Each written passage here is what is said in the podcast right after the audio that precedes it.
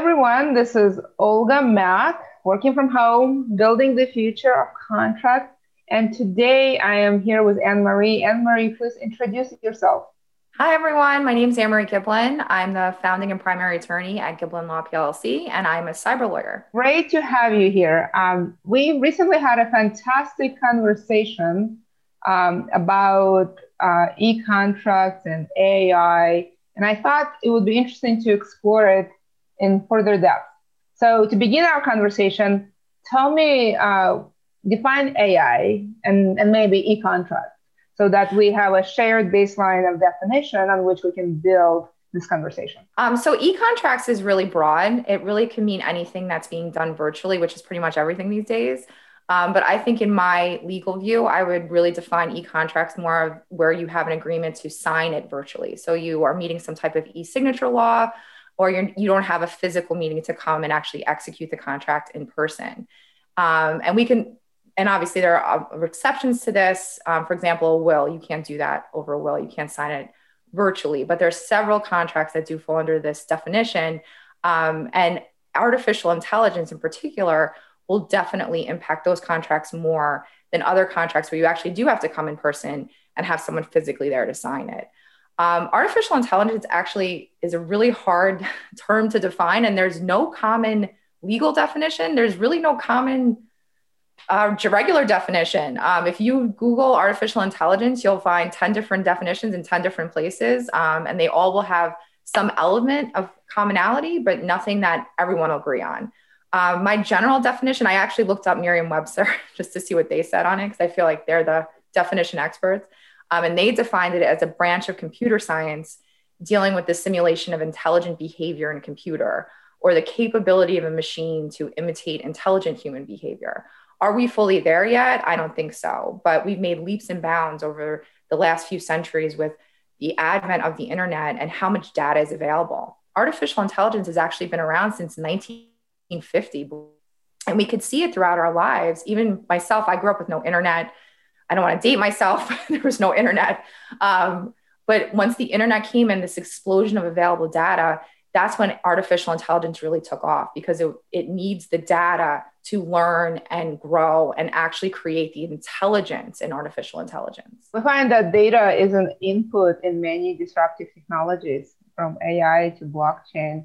And really, um, when uh, I have conversations with leaders, legal leaders, about how they can prepare themselves for the future, of disruptive technologies, whether it's AI or anything else, um, the actual number one thing that I recommend is take a look at your data, make sure you have great data um, on, on things that you want to automate or streamline, because it's really hard to automate and streamline if, if you don't, if you have garbage data.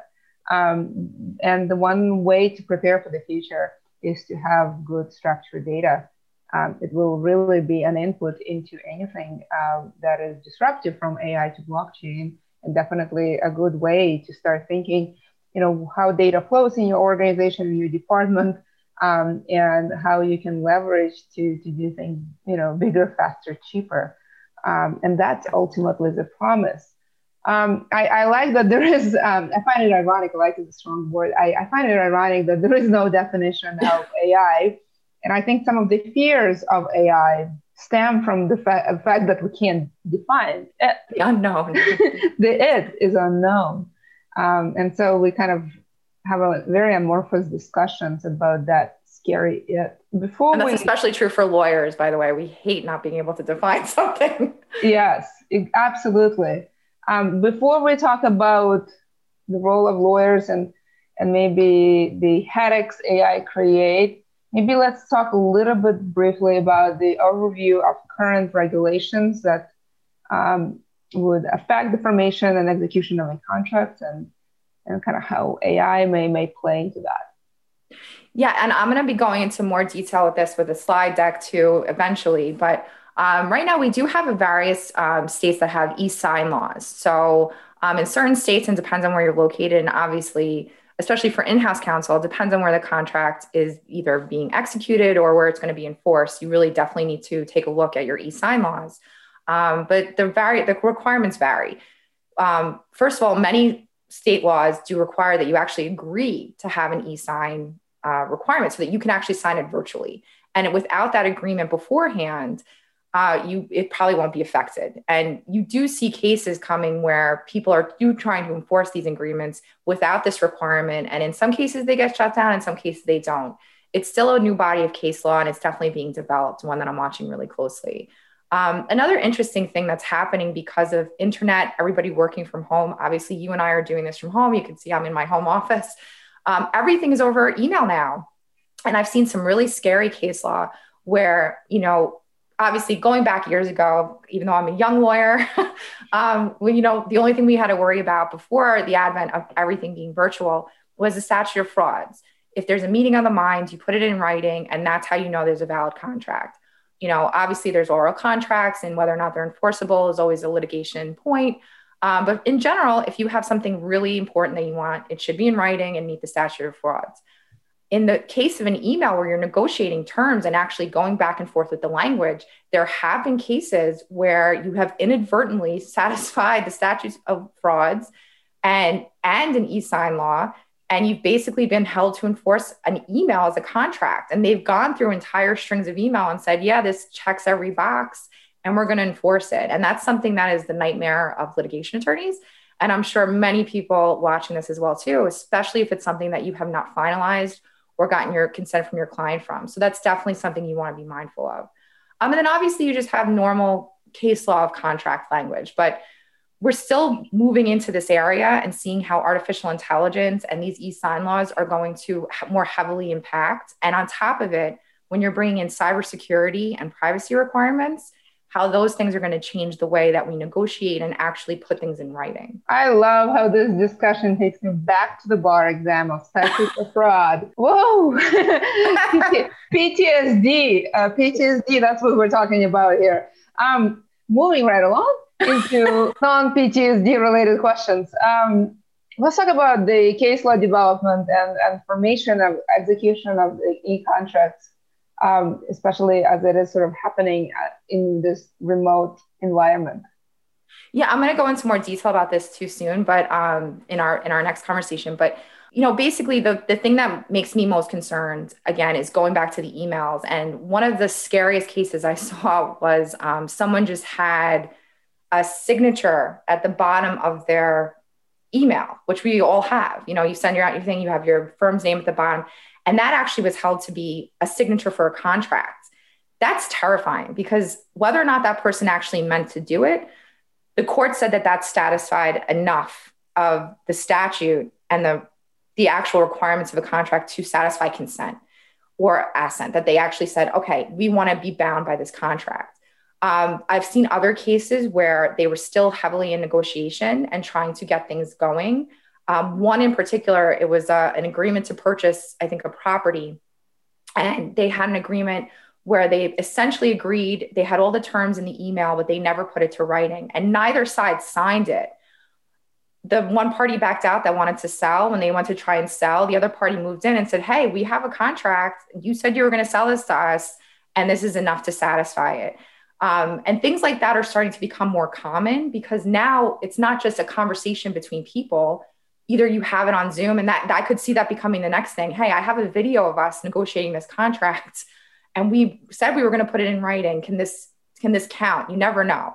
Um, but actually using the email chain or whatever you're saying back and forth to say that we've actually created a contract and now we're going to try and go forward with it. Now, there are definitely cases on the other side that say, no, hold on, you didn't satisfy this law, you didn't satisfy the statute of frauds, and there was no consent beforehand to actually sign this contract virtually. And those are really important cases too, and which goes back to what jurisdiction are you in? Where are you trying to get enforced? And make sure that you're complying with all of these laws. Let's actually, while we are in law, let's talk about cybersecurity and privacy. You mentioned it a couple of times how e contracts could be affected.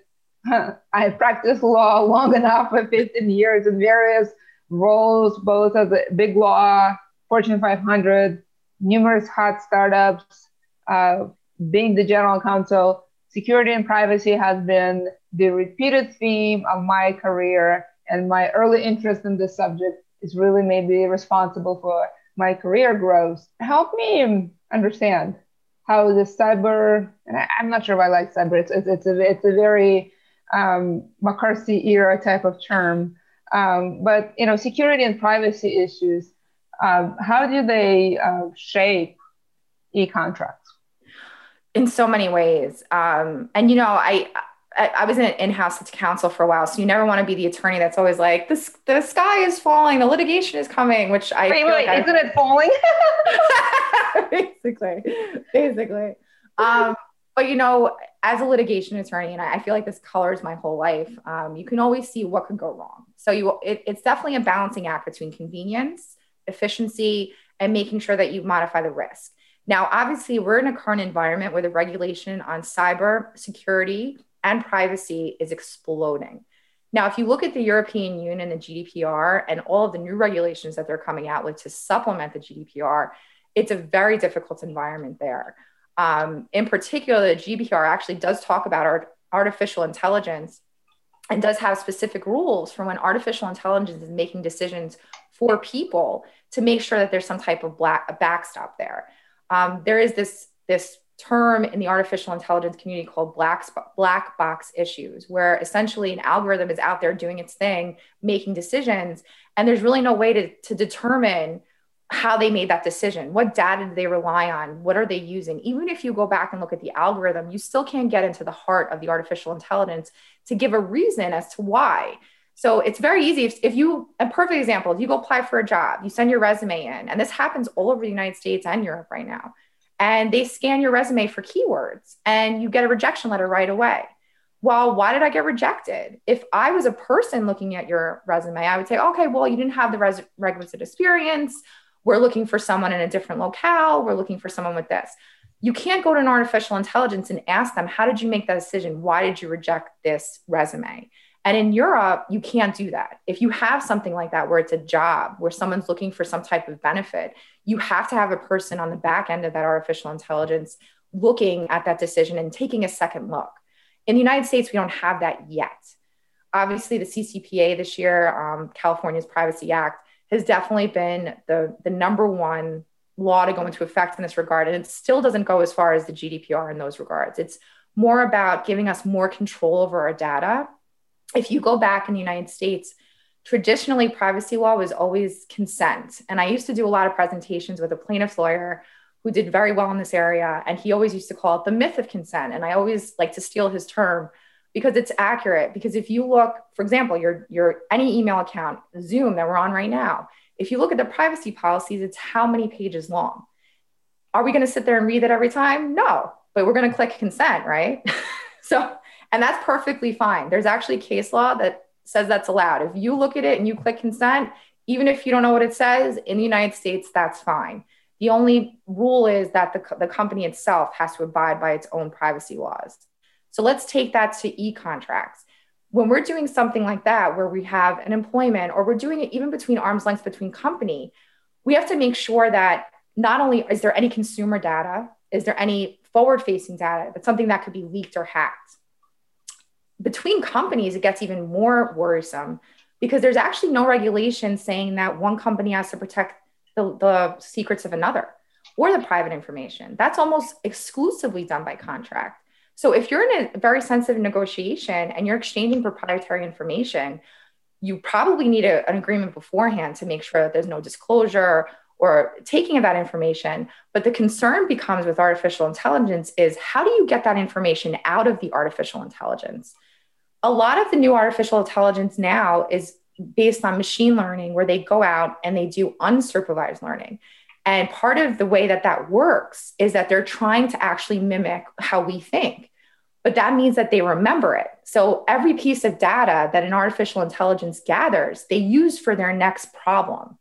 There's really no way to go back to that program and say, wait a minute, I have proprietary data that you used in my last contract. I need to take that out there's ways that you can build little walls around it so that it can't be disclosed but there's really no way as far as i know and again i'm not a technologist to actually pull that out unless you completely shut down the program. Um, the best way i've ever heard this problem described is by a law professor who essentially said it's like when you make a cake there's no way you can take the eggs out of the baked cake. At that point you just have to smash it and start it again without eggs. So that's one issue that's definitely concerning Um, on the second is obviously the black box issues we were kind of talking about. If you don't know how the, the algorithm is making a decision or how it decided something, and it's in a contract that affects a consumer or another business, and you can't explain that away, you might be held liable for it. We don't have any way to actually determine who is liable for artificial intelligence yet. Um, we came very close, unfortunately, um, in the physical space. And I actually think that this is where these liabilities will shake themselves out because as we have the Internet of Things coming into the physical world and being able to hurt people. So the unfortunately we had a, a terrible example with an automated car that actually hit and killed somebody. That was actually a, a case I've been watching really closely because they did sue the manufacturer of the car who had the automatic the artificial intelligence driving and it actually got dismissed it went back to another country which was determined to be the proper venue but that was a really novel case to say all right well are you liable is the manufacturer liable the person that made the artificial intelligence or was it the person who was driving the car and fell asleep because that's what happened I don't know if you heard about this. yeah, no, I know that case. And actually, I really like that we talk about things that matter because things that matter in the end is liability. well, I mean that. I mean that's the thing that you know we keep. At the end of the day, you know, we can talk. I could spend all day. I'm a total geek on these issues. But how's it going to affect clients? How's it going to, if you have to go into court and argue these issues, no one's going to care about, oh, artificial intelligence is making our lives easier. No, how, who's liable for it? If I'm hurt or I'm getting sued, who do, can I blame? you know, um, but no, I, no, I mean, that, I mean, in, in the end, this uh, this philosophical exercise, you know, what is AI and what does the law say, and and and and really it comes down to responsibility and and and blame, and yeah. often, you know, in the way we express it in our society is through damages, right? Through yeah. financial damages. So uh, so that's why I said you you you that great conversation and you finally moving into the conversation of what we all care about you know the bottom line right how will money change hands and very curious to kind of you know you know how this you know very physical experience of autonomous vehicles uh, will actually you think be uh, at least suggestive uh, maybe I, I even outcome gonna... determinative for contracts for a contract well, yeah, see, no, I actually see, I think the way it's going to evolve, we have a traditional body of case law on contracts in general. Do I think all of that will apply to e-contracts? A thousand percent, especially ones that are even generated. We have, we all have case management systems, we have contract management systems. Everybody is using these things to make our lives easier and better. But at the end of the day, if there's a problem, who do we blame?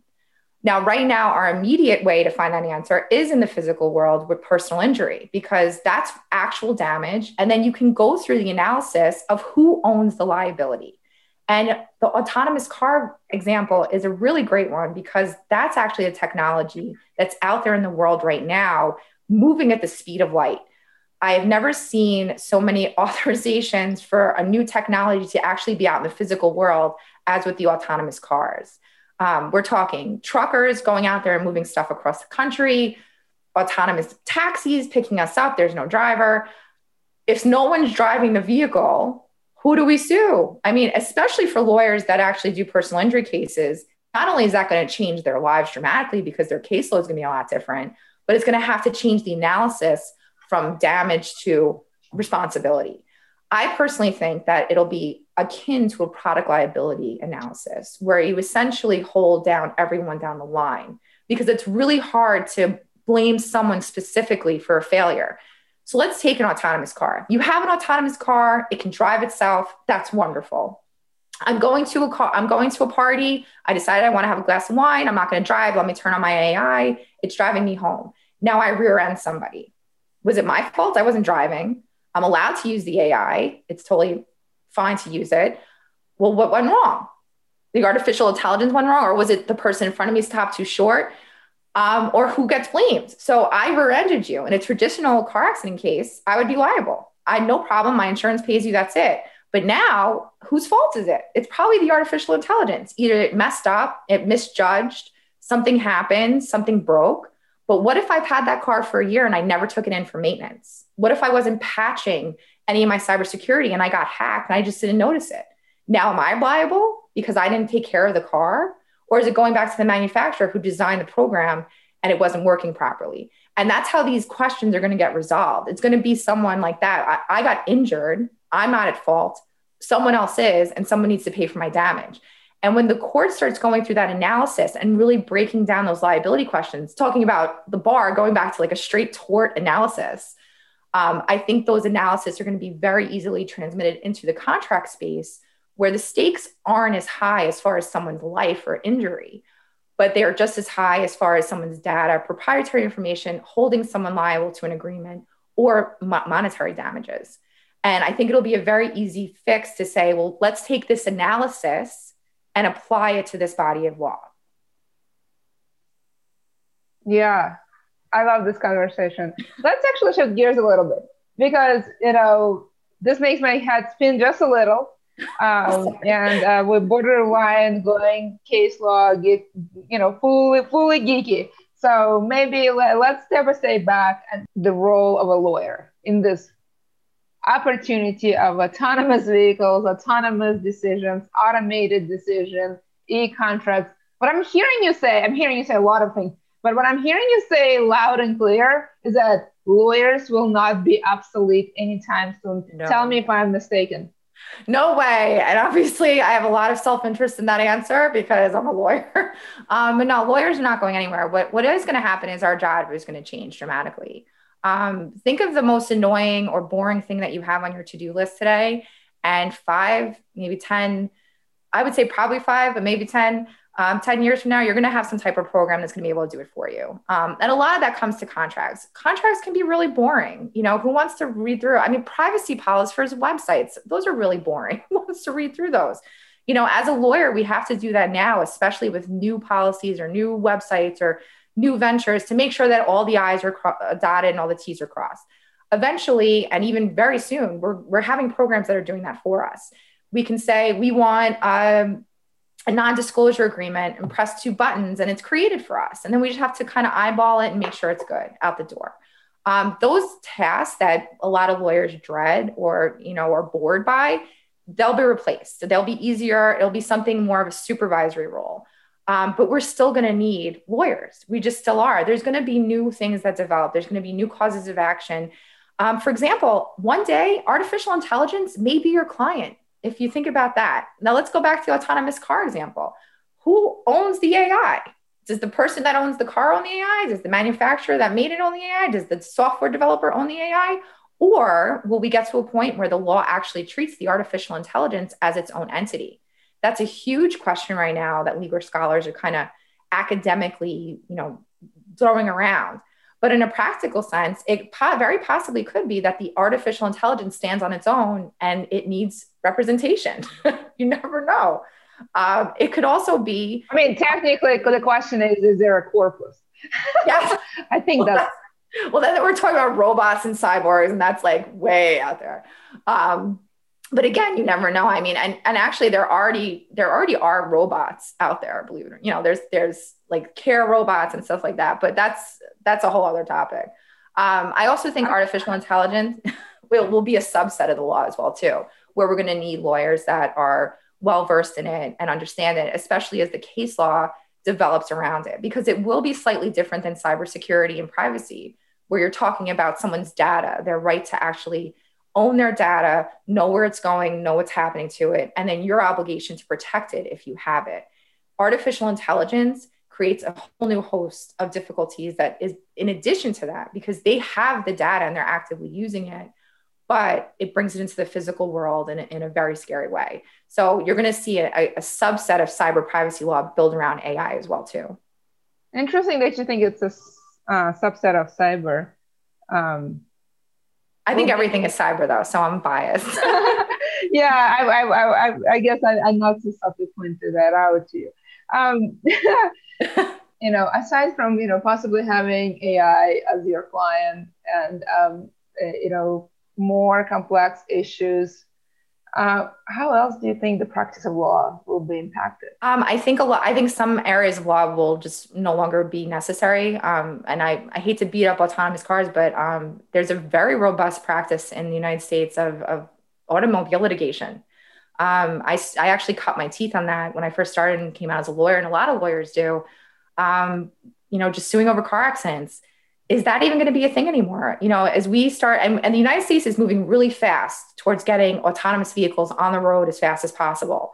Um, there's already several mandates when a car manufacturer makes your car to build in several autonomous safety features. I actually, the other day just happened to me. I was in the parking lot. I went to back out. My camera was on. I didn't see someone zooming in and my automatic brake stopped. And thank God it would have hit my car. Um, so things like that are already built into our car. We're only a few steps away from having the ability to have the car drive itself. When you have autonomous vehicles on the road and they get into accidents, you're not talking about is it John Doe or Jane Doe's liability and whose insurance pays. You're going back to that analysis of is it this car's uh, artificial intelligence or this car's artificial intelligence, and then it does become a product liability analysis that changes a lot of things. So, car accident lawyers really probably are not going to have uh, much to do, or they're going to have to change and adapt to become more product li- like product liability lawyers. And then on top of it, manufacturers of cars and the software that's enabling them, um, including even gas stations that have to be more enabled as well too. They're going to have to change their analysis and their risk profile as well because now they have more forward facing risk. And that's just one example of how legal areas are changing and growing. With that said, the old areas will be gone, but new areas will come, like artificial intelligence. Um, and then different things too of having these little contracts before contracts or how you're practicing law and bringing cases into court. Um, how artificial intelligence and cyber concerns are affecting people in their real life.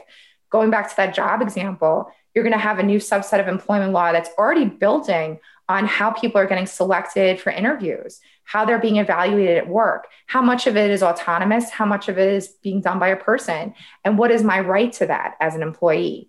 Um, so you're still going to have uh, the need for lawyers again, but law and their and the areas of law are evolving and changing. Um, and as an attorney, especially if I was a younger attorney, um, which I think I still am a young attorney, by the way. um, but uh, you know, We're all young at heart. you know, in fact, in fact, you go to law school to discover a fountain of youth because you see, if you were to become a model, you know, in this world, you know, your value will diminish, unfortunately, over time. But as a lawyer, as you age, you become much more valuable. Hence the reason why I went to law school as opposed to model. This is total joke. I, I, have no chance of becoming a model. But uh, but if you want to discover a fountain of youth, do go to law school. Um, that is my pitch for law school. But yes, go ahead. oh yes, no, but no, but it's true. But you know, I actually the last time I spoke to lawyers, I said to them, you know, it's great to go out there and get your experience, but you really need to take a, a look forward. Is is this going to be an area of law in five years? Um, liabilities are changing. The actors that are liable for things are changing, and and damages and injuries are changing you know, even now, if you think about it, mental health issues are becoming more of a damage than they used to be. When I first started practicing litigation, and someone said that they had, you know, had a, a mental illness or they were had some type of mental um, defects from a, a damage, we kind of were like, all right, prove it. You can't really prove it. It's totally different now. You have online therapy, you have people doing cognitive assessments that's an area that law that might explode. I mean, there's so many ways that our connected lives are changing the way that we communicate and, and relate to one another. And along with that comes risks and liability. And then that's my paranoid lawyer view on the world. Um, but it's interesting. And I, I think it, I think from an academic geeky perspective, it's exciting because it gives lawyers, it frees us up a little bit to kind of do more of the thoughtful stuff and think about these things and, and really kind of get into the legal know-how of, of a case or of a, a, even a contract like getting into the heart of the contract let's negotiate the meaty terms as opposed to worrying about i have to comply with section 137 of this law you know that type of thing. And and in a lot of ways it's great um, but for some practitioners that are, are really embedded in other ones they may have to pivot. Yeah. That's you know i, I really love this conversation. Um, maybe let's talk a little bit about, you know, I guess AI headaches or you know opportunities um, that um, that may be uh, unintended, and maybe ways we can think through how to mitigate them in the uncertain regulatory and uncertain case law environment. You know, this is this is something that for especially for in-house attorneys, um, you're really going to have to keep mindful of how the regulations are evolving and changing because it's really, I mean, just right now we just had an entire bill pass where all anti-money laundering regulation was just updated, which changes a lot of compliance programs for a lot of companies, especially financial institutions. So we're really seeing this happening in real time, and there, and on top of it too, we don't have, and this is going back to cyber, but I think it really does impact artificial intelligence. We don't have a federal cyber statute. We don't. We have healthcare laws through HIPAA. We have financial laws through various different federal laws, but there's no overarching federal cybersecurity law. Every state does it. So you have to comply with 50 different laws in 50 different states. And that's the same. And if you have a multinational corporation or a national corporation that also has to deal with EU or they're located in every single state, especially California, you're dealing with really onerous compliance regulation and problems um, that AI always seems to be the solve, um, but it doesn't always necessarily mean it's going to solve all your problems. It can create some new ones. So, again, going back to what we talked about before, artificial intelligence only works with data. If you have data that you're not supposed to be maintaining or holding, and the artificial intelligence is using it and there's no way to get it out, how can you comply with a right to be forgotten law? You can't. If you're having black box problems with an artificial intelligence that's making decisions for you, um, and eventually these laws may come to the United States as well too, and you can't explain how your artificial intelligence made a decision that affects a human person, that could be a problem. Um, some other issues that people may not even think about what about at arm's length negotiation? You know you have two corporations now um, business a and business b and we're coming together and we're negotiating. The court would say all right you guys are on equal footing. It's not like some consumer just asking for a contract of adhesion. You know you're actually coming together and you're negotiating but what if you're a large corporation, Corporation A, and I'm a small corporation, Corporation B, and I can't afford the AI that you can, and your AI is a lot better than mine and has a lot more data? Is that on equal footing? Are we at no longer at arm's length there? Mm-hmm. Who benefits from that? Who detracts from that? Uh, and then two, who's our, if someone makes a mistake, if some if a, a term's put in there and my AI misses it and your AI misses it, and neither of us want that, but now we're both trying to be held accountable for it who's liable for that? Do we, you know, so things like that are going to start to become problems. I think, I really do think that eventually, as people use more artificial intelligence in the negotiation, you're going to have to start a negotiation with some type of like proceeding agreement where you kind of lay out these issues beforehand. So, again, you'll still need lawyers for that. Um, another thing could be too um, artificial could help us in that regard because they can keep up with case law and research a lot faster than a lawyer so case law comes down quickly it could change an entire term or statute or, or whatever you need in the contract and the artificial intelligence will know before we do. So do we need to go back and change that? Is it can we rely on it? Um, those issues will start to to become as well too. Um, making sure and then this is another issue is maintenance making sure that the algorithm is working. So you're going to probably have to do some type of audit especially from a legal perspective um, and making sure that any vulnerabilities are patched or hacked that they can't be hacked. Because again the artificial intelligence is using data to power itself and move forward and make these decisions and make our lives easier. But that means it still has the data. And itself, the artificial intelligence itself is a proprietary data. So we have to protect the AI, but we also have to make sure that the data that it holds, especially if it's valuable data or someone else's data, isn't compromised because we could actually be held liable or the company could be held liable for that as well too. Um, so, so many different ways that artificial intelligence can be very easy, make our lives easier, but also create new legal concerns. I love it. Very complex. That's my ultimate takeaway. We are not looking at simple life, people. We are looking at a really complex landscape. Um, if you had any concerns that robots will take over the world and lawyers will be obsolete, I think this conversation is on point to tell you that you're mistaken um, there, there's a lot of learning to do. There's a lot of opportunities to help your clients. There's a lot of opportunities to grow and impact the world. So definitely do not give up on law just yet. Um, to to maybe um, end on the looking forward and helpful note for you know I think what's fairly certain is that law is changing. Yes, relevant law is changing. Facts are changing you know, some underlying contract laws are staying the same and they will definitely apply, but there's also a lot of new applications to different facts and there's new bodies of law that are developing um, and new business models are developing. Um, so we are looking at a moving target. Um, and no matter where you are in your career, where you're just graduating from law school, where you've been a few years out, whether you're in house, big law, government, or anywhere else, or maybe even you're five years away from retiring as a lawyer, um, I think it's fair to say that we all will have to do at least some learning. And some of us will have to do quite a lot of it. Um, if you were to give an advice to the profession you know, to lawyers as, as professionals collectively, um, how to prepare, how to stay on top of it, uh, how to prioritize the education and and and being effective and really of use to your clients and to your companies. Um, what are your maybe top few uh, um, best practices of how we can collectively um, stay as effective maybe even more effective in this very complex changing landscape.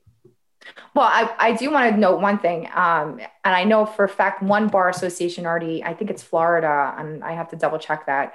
Um, there are ethics rules being built in that actually mandate lawyers stay ahead of this. Um, not only the cybersecurity regulations that we have to protect our clients information, but that we do have a duty of technology to keep abreast of these changing things and how they could affect our clients. So it's not only a best practice, but it could be a requirement depending on where you practice.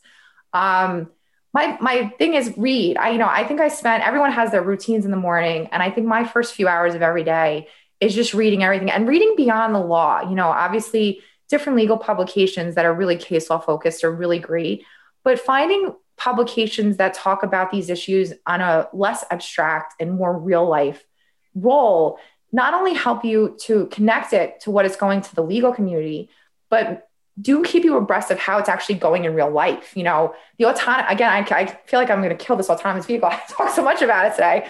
Um, but it's a perfect example. You know, if you're, if you're just paying attention to the law, to the news and you're seeing, Hey, you know, I'm I do a lot of car accident defense and I see now cars are driving themselves. How's that going to impact me? You know, taking a little bit further with that um, and, and going through with it. I'm following different people that are, are really onto this. Um, I'm starting a blog too. So if anyone wants to follow me, I definitely will be talking about these issues, not to self promote.